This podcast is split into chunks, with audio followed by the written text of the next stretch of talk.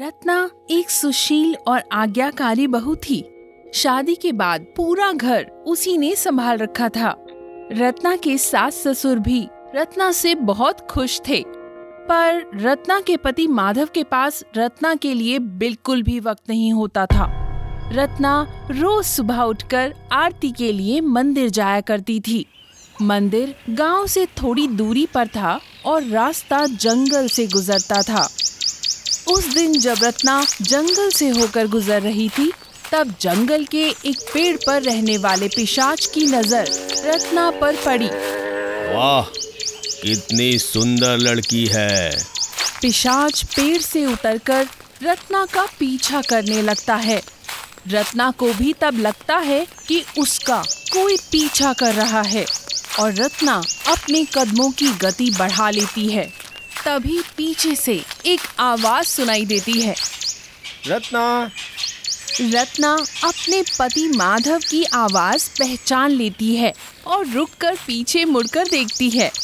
माधव रत्ना के बिल्कुल पीछे खड़ा होता है। तुम आज घर से जल्दी निकल गई?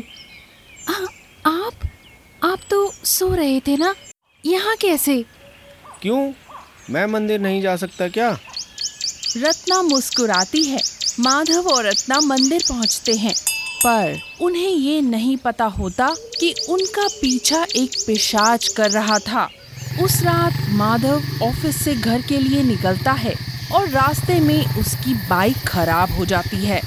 माधव काफ़ी देर तक मदद का इंतज़ार करता है, पर कोई नहीं आता सिवाय पिशाच के, जो कि माधव का पीछा कर रहा था।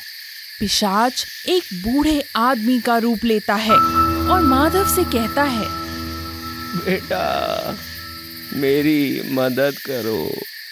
मैं भूखा हूँ। माधव को उस बूढ़े आदमी पर दया आ जाती है और वो बूढ़े आदमी को थोड़े पैसे दे देता है। अब बूढ़ा आदमी पिशाच का रूप ले लेता है। माधव ये देख घबरा जाता है। पिशाच माधव का गला दबाकर उसकी हत्या कर देता है। काफ़ी रात हो चुकी होती है और रत्ना माधव का इंतज़ार कर रही होती है। तभी माधव अपने साथ कई उपहार लिए घर पहुँच जाता है। इस तरह पिशाच रत्ना का दिल जीतने लगता है। दिन गुजरते जाते हैं और पिशाच रत्ना के और करीब आ जाता है। रत्ना हमेशा से अपने पति का प्यार चाहती थी, जो उसे मिलने लगता है। इसीलिए पिशाच की असलियत का कभी किसी को पता नहीं चलता।